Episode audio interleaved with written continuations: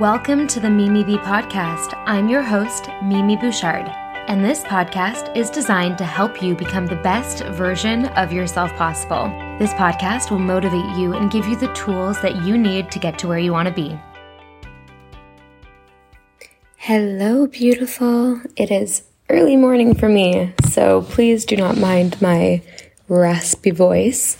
Um, it's like seven o'clock in the morning, and I've just been writing in my journal, and I'm writing about my 2021 goals right now and kind of drafting the series that I'm doing around 2021, uh, pre planning and just getting ready for a new year. I'm doing a little three episode series on the podcast, and I thought I would just impromptu record because I'm kind of in the zone right now.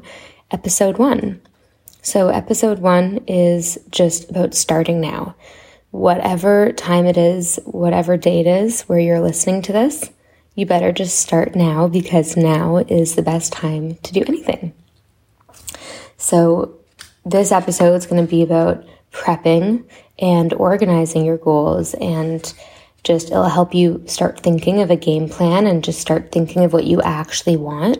Um, I really don't want this to be overwhelming at all because episode two is where we're going to really make a set plan. So this episode is just about kind of brainstorming and brain dumping what you want. I'm kind of doing that right now, and that's why I wanted to get my little voice note recorder out because I am just starting to really solidify and think of the ideas and plans that I want in my upcoming year. And this is how I do things. I first, like I said, brain dump everything in my journal. I get in the zone. I put my Instagram, social media, all that stuff away, and I just focus and I journal. And I'm like, okay, let's reflect first. First is reflection on 2020. You know, what did I do in 2020 that can assist what I'm going to do in 2021? I was just writing here in my journal. It's like I've done a lot of evolving and building in 2020. Now it's time to scale and lock in the transformations that I've done and transform even more. So 2021 is less going to be creating new things. It's more going to be about scaling current things that I have going on and locking in the transformations that I've gone through, especially at the end of this year. I've gone through a lot of growth and I've created some really good habits that I really want to hold on to. And, you know, just seeing things bigger picture before you really start doing your whole goal setting is really important. And I also just want to say as well, like it doesn't need to be overwhelming because I know sometimes we put off doing our big goal setting and we kind of just do it last minute for the new year. And it, there isn't that much passion behind it sometimes just because it can be a very overwhelming thought. You know what do i want this year right? Like every single thing. So this is why i like to start slow and I just like to brain dump everything at first so that I can look at it with fresh eyes, maybe in a couple days, and really start to just organize everything in my mind and rewrite everything out in a cleaner way. Like my, even my handwriting in this phase one is messy. Like I'm just writing out and brain dumping. What are my 2021 goals and what could I do to get there? So I'm not, you know, going to be all, you know, perfectionist and write everything perfectly and then write something I don't really mean and then everything kind of, you know, spirals and I'm just like not that motivated because that's happened before. I don't know if you have experienced that, but sometimes if I try to make everything perfect on the first go and I don't have that time to just brainstorm before and organize all my thoughts, it can just get annoying. So right now I'm brain dumping. I'm like, all right, what are my 2021 goals? What is the game plan? So I just wrote number one, organization and consistency. That is a theme that I really want to bring into 2021. And then underneath, I just have some arrows like, you know, what I can do, what is the game plan? And then I'm just brainstorming, what can I do? So one of them is create daily habits that are non negotiables, that embrace organization and consistency in my life. Another one is plan upcoming week on a Sunday. Another one is change identity around it. Like I always used to say, hence, or like just spotlighting the word used to, or the two words used to. Oh my god, you guys can probably tell my coffee has not sunk in yet. I used to always call myself like, oh, like I'm an organized mess. Like I am, I'm all over the place. Like I'm a manifesting generator in human design, which means that I'm always kind of like, you know, here, there, and everywhere. And I don't like, I don't, I want to change my identity around that. Like I can be really organized and I have really, I have moments of being super organized and consistent.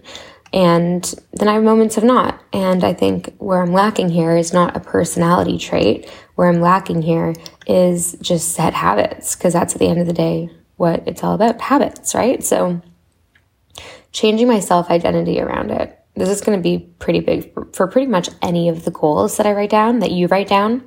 One of the game plan things should be changing my self identity, my identity around it, right? So if one of your goals is to, I don't know, lose 10 pounds, okay, that's just a goal that many people have on January 1st. And um, that's one of your goals, you know, maybe the bigger goal is changing your identity around food and body. Like stop being that person that restricts and then binges or if that's a problem of yours or just be the kind of person that has an identity of someone that's lean and thriving and feeling really good in their body and that will naturally bring that to you with less effort than you could even imagine and you might be thinking oh that sounds beautiful and i want to do that but how the hell do i do that there's no step by step process on how to change identity. But I'll tell you, there really is because identity changes when you change your mind, right? And our beliefs and our personality and our conditioned way of being is really just a compounded, you know, way of living from when we were one years old or just born and we were taught how to live and how to be like personalities and beliefs and habits, all of that. You don't even know how easy it is to change all those things. Like my personality has changed and I feel like I've become more me than ever before. And it's actually easier than you think to do this. You just need to focus on the right things and feel like you're in a state of transformation. That's actually the number one thing is just being aware that you are in the midst of a transformation and feeling that because you're going to do things that are different because to transform you need to do different things, right? So for me, when I healed myself from my past disordered eating where I would overeat and you know, like I never really underate too much like in my past of diet culture. Like I I feel like my problem was more with overeating healthy food and me telling myself it was okay because it was healthy food, quote healthy. Um, overeating anything isn't isn't healthy, and that was one thing I struggled with. I always thought, oh my god, it's so hard to lose weight because I love food too much, and I would always say that. And it's so funny because I love food just as much as I used to, and I feel more satisfied than ever. Um, and I don't have that binge overeating disorder that I used to.